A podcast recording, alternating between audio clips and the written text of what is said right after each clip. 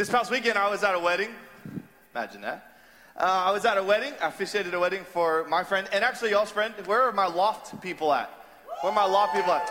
Chris and Jody got married, so we're really excited for them. Yeah, y'all, y'all some of y'all here know Jody. We shared her testimony a couple months back, but uh, they got married um, finally. Uh, hopefully they don't hear that. Okay, finally got married, and uh, so it was really funny though. I was officiating the wedding, and so at the beginning, we uh, she came up with this idea where she said, "I'm gonna I'm gonna write him a note." And I'm gonna give it, I want you to give it to him right before I walk down the aisle, right? Real sweet, it was great.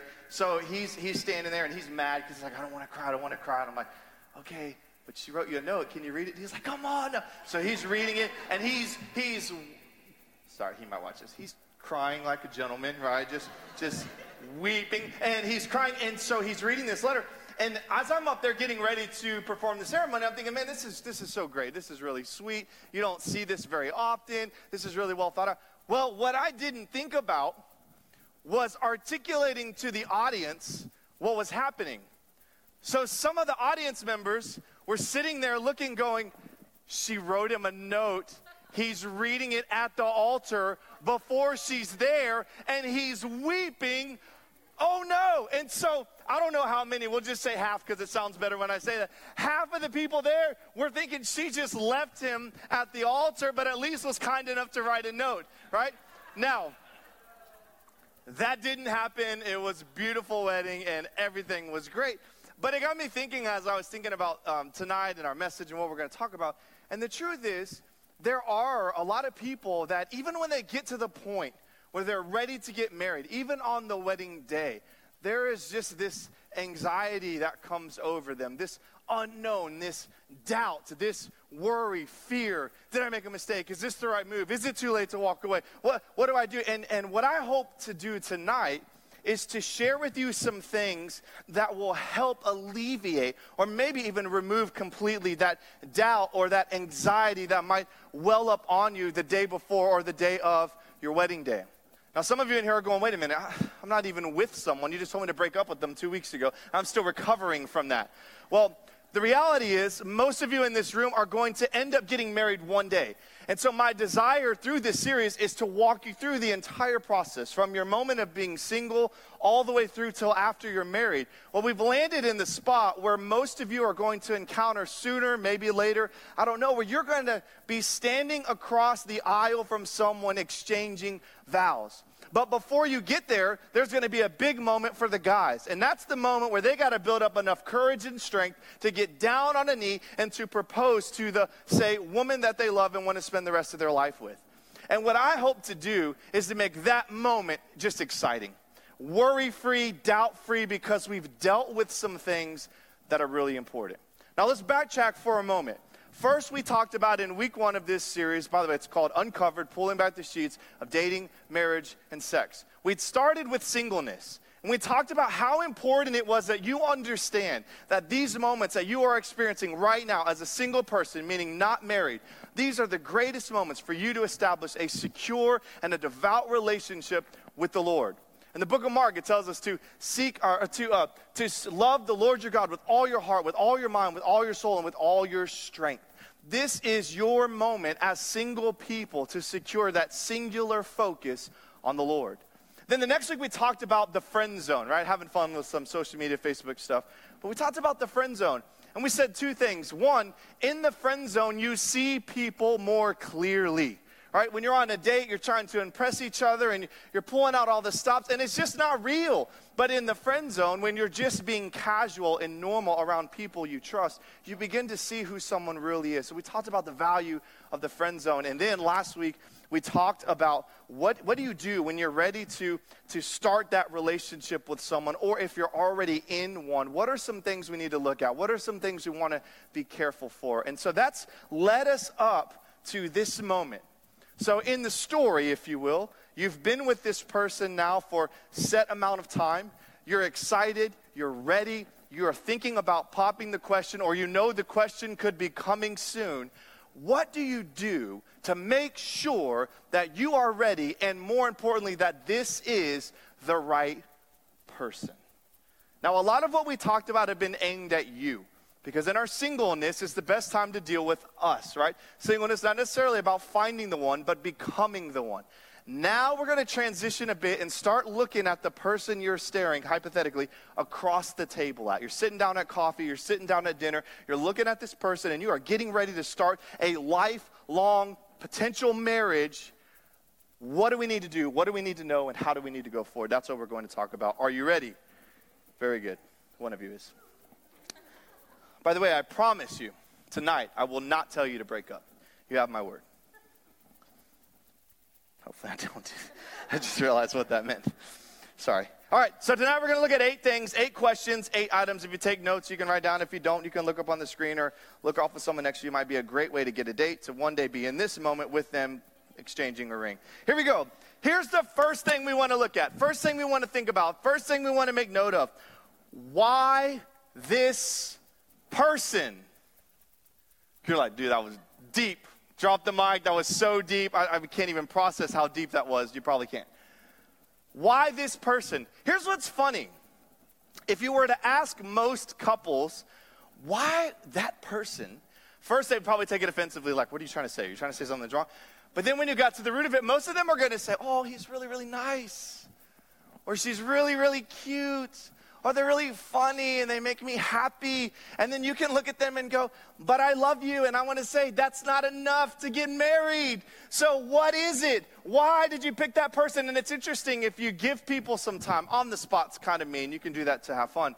But if you give people time, it is very interesting and sometimes scary to see how many people still can't come up with something deeper than one of those few things. And the reality is, if we're going to be stepping into marriage, there has to be more than just he's funny, he's cute, he's good looking, he's very kind and opens the, the, door for old ladies. That's not enough. There has to be something more. So, what is it? Well, I think it's kind of two things it's how do they balance you and how do they challenge you? How do they balance you and how do they challenge you?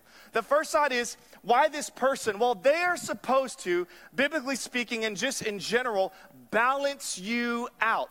Have you ever noticed that we tend to be attracted to someone that's different from us? Sometimes really boldly opposite from us. But what happens is God ordains this that we would come together and that we would bring to the table what the other person is missing. So we balance each other out. And so for you, the big question would be what is it that they bring to the table that's going to help me as I continue my life pursuing the Lord, now pursuing Him with this person? What is it that's going to happen that's going to bring us together and make me stronger, but also through me make them stronger? See, it's so much deeper than just how they look or even how funny they are. They need to balance you out. Now, what's interesting is you don't have to work very hard at this because the Lord tends to open this up for you. He tends to bring someone that's very different from you. It's okay to have similar hobbies and things like that, but you're going to notice their personality is different. The way they interact with people are different. The way they time manage, the way they do things is going to be different. My wife and I are great examples. We're very different. She's really sweet and I'm really mean.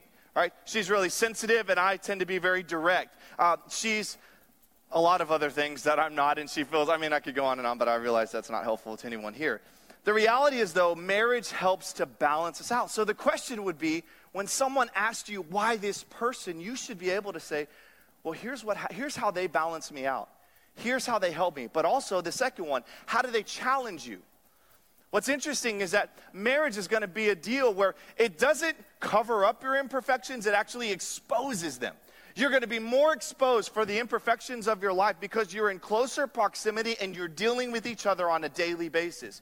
So, understanding that when you marry someone, they can make life miserable because they're constantly poking or getting on you or upset with you or frustrated with you. Or you could look at it and say, let's challenge each other.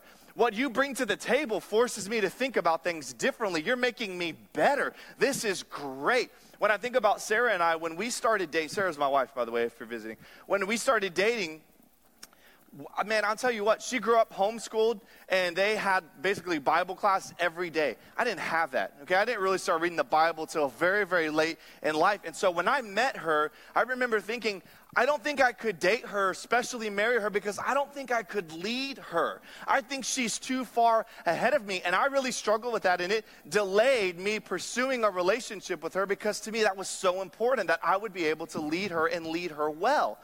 Well, what we discovered was that even though she may have had more Bible knowledge than me because of all the years that she'd spent studying the Word, what we realized is there were other parts of the Christian walk and of life in general that I was able to come alongside and help build her up and to lead her in those areas. So as we spent time getting to know each other, learning about each other and what each other brought to the table, we were able to discover that not only do we balance each other out, but we challenge each other as well. Here's the key note before we move on to the next one you are not looking at the person and seeing what they could be, you're looking at who they are.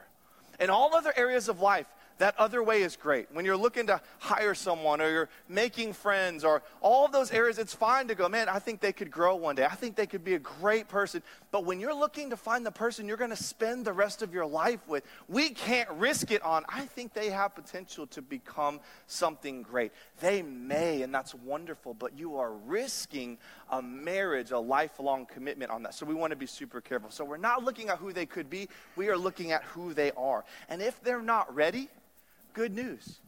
Buy time. Continue the dating process. Allow, allow that to work. Allow the Lord to work in their life. Allow the Lord to work in your life. And maybe down the road, there could be something there. So, the first question why this person? Here's number two Are they a giver or a taker? Are they a giver or a taker. This comes from Gary Thomas's book, The Sacred Search, by the way, if you want to read into this a little bit more.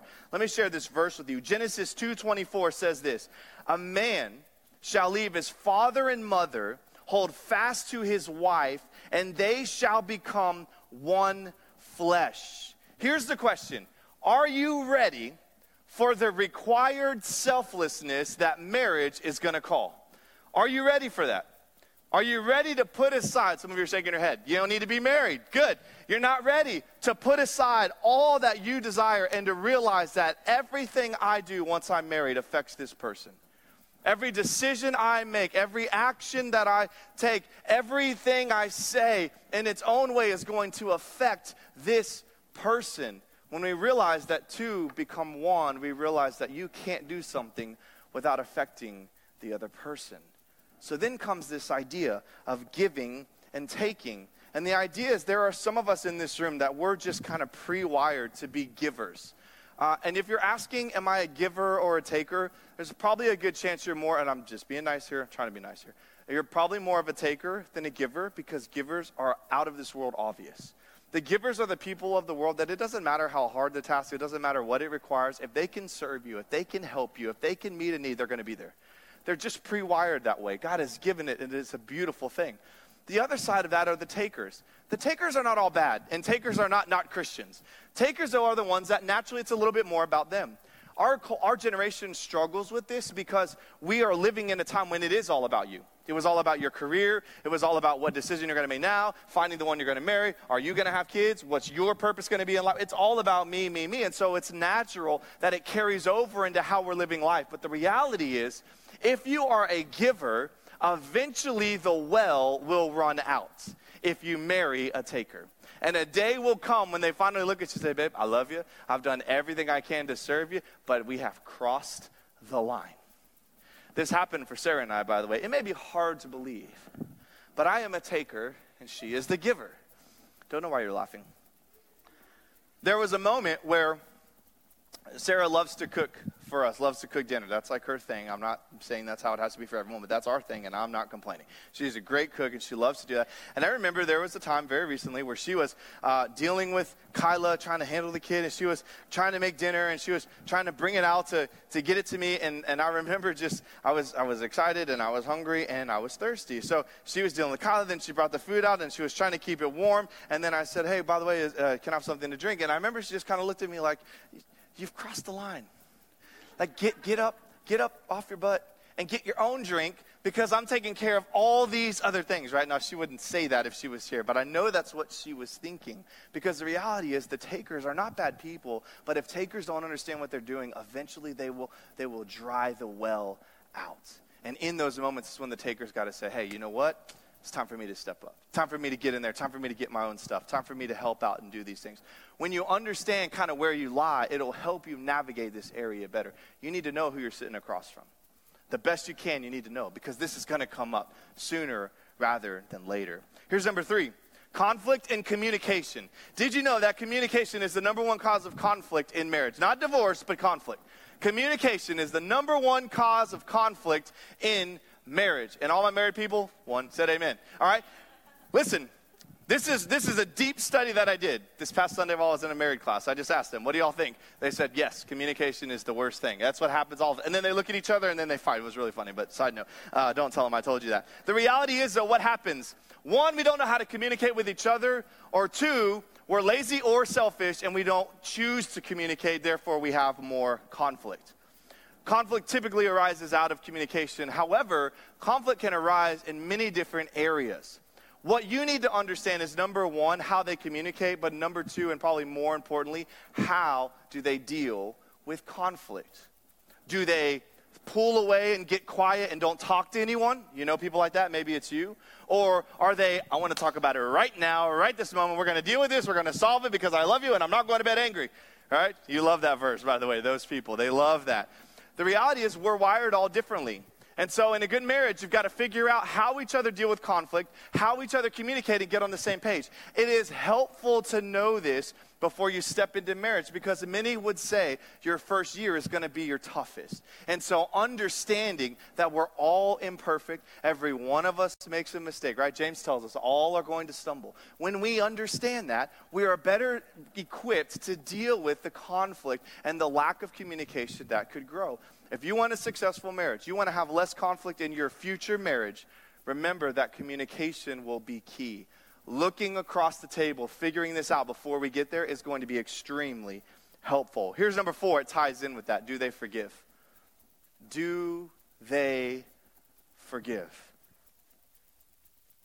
Colossians 3:13 says this. You bearing with one another, and if one has a complaint against another, forgiving each other as the Lord has forgiven you, so you also must forgive. The truth is, when you get married, you, you are going to think you found Prince Charming, and he might look that way on his wedding day because he finally dressed up. But when you get home, it's going to be a different story. Not that he's going to be the worst person you've ever met. I'm not saying that. But the truth is, you're going to break each other's heart, you're going to disappoint each other, and you're probably going to embarrass each other. And if you are looking across the table at someone that doesn't know how to forgive, you are going to have a really, really tough marriage. Now, how do you know? How do you know if they can forgive, right? I mean, it's kind of early. You've been dating, but you, if you've done it right, haven't been living together, you haven't had that much close proximity. What's going to really happen when things kind of get down to the root? How do you know if they forgive? Well, here's number one you can tell by if they understand their own need for forgiveness through the Lord. If they understand that the first thing they had to deal with was to be forgiven by Jesus Christ, then they are set up for the right thing. Doesn't fix everything, but they are set up for a better experience. Here's the second thing if they have a hard time forgiving you while you're dating, it's only going to get amplified when you're married. If you're struggling right now with forgiving, and sometimes it's based off past things, history things that have happened, past relationships, whatever it might be, but if forgiveness is a challenge now while dating, it's going to be a challenge, most likely amplified when you get married. Do they forgive? Here's number five Have they kissed divorce goodbye? Now, we live in a community, a culture that says, you know, there's always a way out, right? I mean, if things don't go well, you just said, here's, what, here's what's interesting, by the way. Um, if you live with someone, if you moved in with someone, and you uh, break up with that person, ultimately, you have done everything that a married person would do. The only difference is you didn't have paperwork with it. So there's a lot of people in our culture community, probably even in this room, that if, if you're going to be really honest, you've been married to quite a few people over the last years, depending how old you are. You've been married to a few people. You have had a marriage. The only thing different is you just have that paper you had to deal with when it was over. And so when we understand that, we realize that our culture is kind of being trained that, you know, divorce is kind of just like breaking up. It's just a little bit extra paperwork and it might cost a little bit of money. It actually costs a lot, by the way. And we've gotten to this idea that, man, divorce, it's, it's not that bad. I mean, as long as you, you know, both agree it's better, separate all these things. And what the scriptures are so clear to tell us is that that's not the case. In fact, listen to what the Lord says in Matthew uh, 5:32. It says, "But I say to you that everyone who divorces his wife or her husband except on the grounds of sexual immorality, makes her commit adultery. And whoever marries a divorced woman commits adultery. His words are so strong, so severe. And what, he's, what, what they're doing here, now the, the Lord is saying this as a true statement, but there's a bigger picture here that you have to grasp. He wants you to see this marriage as a covenant, not a contract. There's a difference. Contract says, really, between two people, as long as you uphold your end, all right, then I'll continue to give you what I said I would give you. But as soon as you don't hold up your end, then that moment's gone. A covenant says, no matter what, it doesn't matter if you have a bad day or you were rude to me or what. I am going to fulfill my part of this marriage because it is that big of a deal to me. And what God's trying to do is to get us to realize that this marriage is not just something you just throw together. This is why, and I know some of y'all thought I've been crazy over these last two days, like telling you to break up all the time. That might have been a little too hard, but I still stand by. I've been telling you you should be careful, you should be slow. Man, if you're not sure, don't waste time. All these things. Why? Because of this. Because if you don't take this early part that serious, you won't take marriage that serious. And you'll get in there and you'll go, well, oops, I, did, I just didn't know. I didn't see that coming. I didn't spend my due diligence. And you'll go, man, look, uh, we're young, we got a future. Let's just part ways and we can start over and the Lord will forgive us. What God is saying is, no, we have something special in marriage that I have created all the way from the beginning. And I want you to operate it and I want you to hold it at a high esteem. And for some of us, it's so hard because of our families and how our parents were and watching our parents get divorced. Maybe watching our parents get divorced and remarried multiple times, and it begins to just mess with how we view marriage and how we view divorce and all these things. But I want to encourage you right now, tonight, that God holds it in high esteem, and we should too.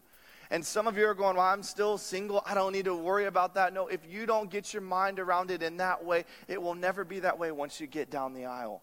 It is so important that we take this that seriously. It's a question really for both of you. Have you and have they committed to say, divorce is not an option? We're not going down that path. No matter what happens, I'm choosing to stick with you. If you're not there yet, you're probably not ready. Here's the next thing, and we're almost there. What's their marriage style? This is interesting. Uh, have you thought about this? Some of you are like, I, I don't think about these things. How many kids do you want to have? Have you thought about that? The guys are like, no, I'm not worried about that until I get married. And the girls are like, yes, seven and a half. It's going to be perfect. They're going to all have their own rooms. It's going to be great. That's a good question, though. How many kids do you want to have? Why is that important? Well, because what if they don't want to have kids? You could have a problem down the road, right? That's nice to know. But it's also good to think about how are the roles in the home going to operate? Is she going to stay home with the kids? Are you going to stay home with the kids? Is it going to be parents raising the kids or is it going to be a nanny raising the kids? I mean, how are you going to operate that? Are you both going to have a job? That's great. Nothing wrong with that. But you got to be on the same page because he may be going, well, well, wait a minute. I thought you were going to be home with the kids. I mean, I thought that's how this was. And you're like, no, buddy, I'm running a company. You stay home with the kids. And you're just looking at each other going, this isn't working. Well, this sure would have been nice to have that conversation before we put a ring on it, right? These are important things. Now, here's something interesting to think about. Marriage styles is another thing. You can read more about this later. We can put these resources out for you. But there's some different marriage styles that helps us to wrap our mind around these ideas. Here's, a, here's just a couple to give you an idea. Um, here's, here's an example. Uh, business buddies. The business buddy mentality of marriage. Uh, a good fit to build a business, a home, a church, or a family name. The idea is this couple will sacrifice some of the romantic moments to be successful. Now they do it together. It's, it's not a hostile thing, uh, but they do it together. So Sarah and I are a good example of this. We have a, a, company on the side that we run, and we do it together. So for us, we have kind of the business buddy model where we're, we're doing this, and this is important to us. And so what some might choose as their date nights are really important. We're out doing something, we're just doing it together. So the business buddy mentality is not for everyone.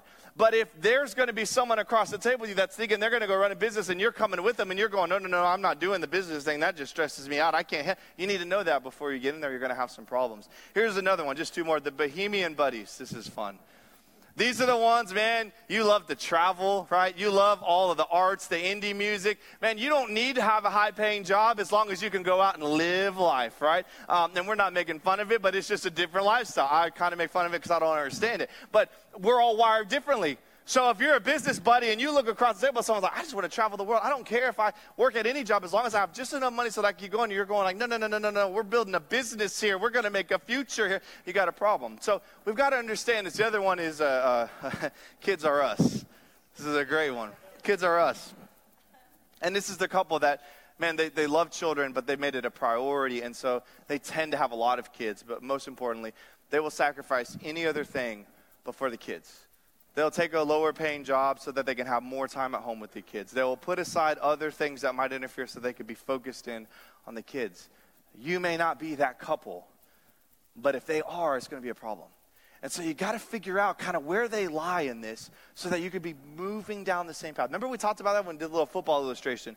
We talked about how everyone's pursuing the Lord. And as we're pursuing the Lord, you start moving and you just kind of start sliding left and right until you find someone that's pursuing the same thing you are. But now you realize that, man, that we pursue this thing pretty close together. We have the same kind of vision, same kind of mentality in our life, and now hopefully in our marriage. And so you slide together and you keep on moving forward. But if you got someone that's heading over there and someone someone heading over there, you're both going forward toward the Lord, but you're going in two different ways. You need to know that because it's going to cause some problems.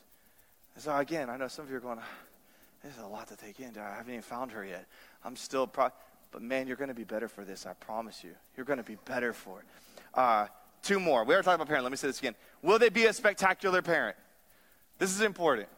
Psalm 127 says this like arrows in the hand of a warrior are the children's of one's youth to have kids, listen to me carefully, to have kids is a responsibility that God has given you. All right? Now, we get there. We understand that. We don't have to explain that. In fact, we'll talk about that next week, by the way. It's a responsibility that God has given you to be taken seriously. A lot of parents in the world today, and I, am not harping on it, I just want to be honest with you so you can be prepared. A lot of parents are just trying to get by.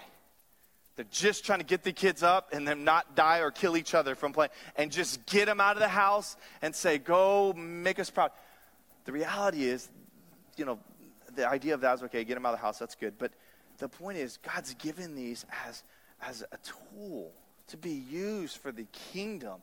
And He's entrusted you to be the one to raise and to mold and to shape those kids and to prepare them for the future that awaits for them. And so if you're looking at kids and you're like, I don't want them, and you're looking across the table and there, I want seven of them, you need to talk.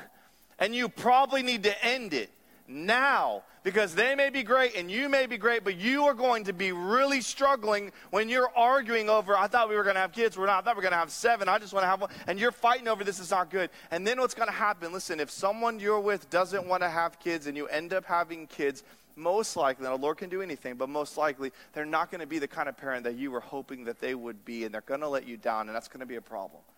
You need to find someone that say when they think about kids, they get excited about that they're passionate about, about stepping into what God's called you to do as a parent. Doesn't mean you have to have kids right away. And it doesn't mean you have to know exactly how many you're going to have. But if you're the one saying maybe one or two and they're saying like maybe nine or ten, that's pretty clear that you got to talk because there's going to be some problems. So are they going to make, are they going to be a spectacular parent? Can if I just add one thing on this? Um, we talked about this last week. If they get angry quickly, children are going to be a problem. Children are great. They're awesome. But, buddy, let me just tell you, they can push you in ways you didn't know were possible. All right? And so if, if you get angry quickly, you are going to struggle with kids and you're going to have to work on that before you step into that. And if you're dating him and you see him getting angry over little things, you're like, bro, it's really not that much going on and you are losing it right now. Just wait till he's holding a two week old crying her ear off, your ear off, and she just wants to eat. He didn't even know what to do. Don't do that. That's bad. Don't shake. And he doesn't know what to do. And he's, he's calling you. I'm just trying to sleep. Uh, someone's got to sleep around here. And, it's not going to be good. And so just be on the lookout. If you want to have kids, make sure you understand the great responsibility that is. But number two, make sure that who you're looking across the table with is excited about that opportunity as well. If not, I'm telling you, it's going to be a really tough conversation. You may still resolve it, but it's going to be a tough conversation. It's probably not worth the risk. Here's the last one What's in your wallet? Yeah, I ripped it off, Capital One. Don't tell them. What's in your wallet? Now, I'm not going to spend a lot of time on money because we actually spent uh, what is it, eight, nine weeks doing the Dave Ramsey stuff here as a ministry. And so if you missed that, um, we have some of that material and we could get it to you. But, but here's what I want to say uh, we talked about communication is the number one issue for conflict, but money right now is the number one reason for divorce. And so this isn't something you can just blow over or breeze by. This is something you really got to get a handle on understanding kind of how they're going to how they look at money how they think about money how they spend money what they do with money right? If they're a big time spender and you're a saver and you don't talk about that it's going to be a real problem. If, if they want to have their own bank account and you thought you were going to join and then you get married and like wait a minute what's going on? You got a secret account over there? This, does, these are things you got to talk about and it may not seem like that big of a deal now, but when we realize it's one of the number one reasons people get divorced, and it really wakes us up to say this is a big deal. Now, all of these things, when you pull them together, they all center around one thing. We're never going to be perfect, but if you and if they have committed to follow the Lord and to live out the things that He has asked you and I to do, a lot of these areas are going to work themselves out. When you think about why that person, when that question gets, it'll be easy because they come with me and they help me to fulfill the plan God's had for me. When you talk about giving and taking, well, they may be a little bit more of a taker, but I know that as they spend time with the Lord, He's working in them, and I see how he or she is working against that and fighting against that because the Lord is guiding them and leading them in these areas. When you think about it, if we are truly serious about following the Lord, a lot of these areas begin to work themselves out. Never perfect, but sets us in the right standard. Listen, ladies, uh, a tip for you. I have a lot of these for you. Maybe because I'm a guy. I don't know if he is not an avid prayer and, and a Bible studier, but if he's not an avid prayer, I want to just warn you something. You are going to spend a lot of your marriage nagging him, trying to get him to fix things, when the reality is, to him, it's eventually, probably sooner than later, going to just sound like this. And he's not going to want to do it because it's coming from you. But if that man that you're staring across the table at has an honest relationship with the Lord and is seeking after him, you're not going to have to do this very often because the Lord's going to be doing it in his life for you. That's the difference. If you find someone like that, the rest of these things, man, it's going to be amazing how the Lord just starts to work them all together. So, speaking of the, uh, the Astros, and to close with this, um, I watched an interview last night with uh, Jose Altuve. Anyone know what that is? Never seen him? Yeah, cool guy. And they asked him a, a ton of questions, you know, as a lot of emotions running. He was trying to answer all the questions. And I said, Man, what, what do you want to say? What do you, what do you feel? How does it feel? What is it like?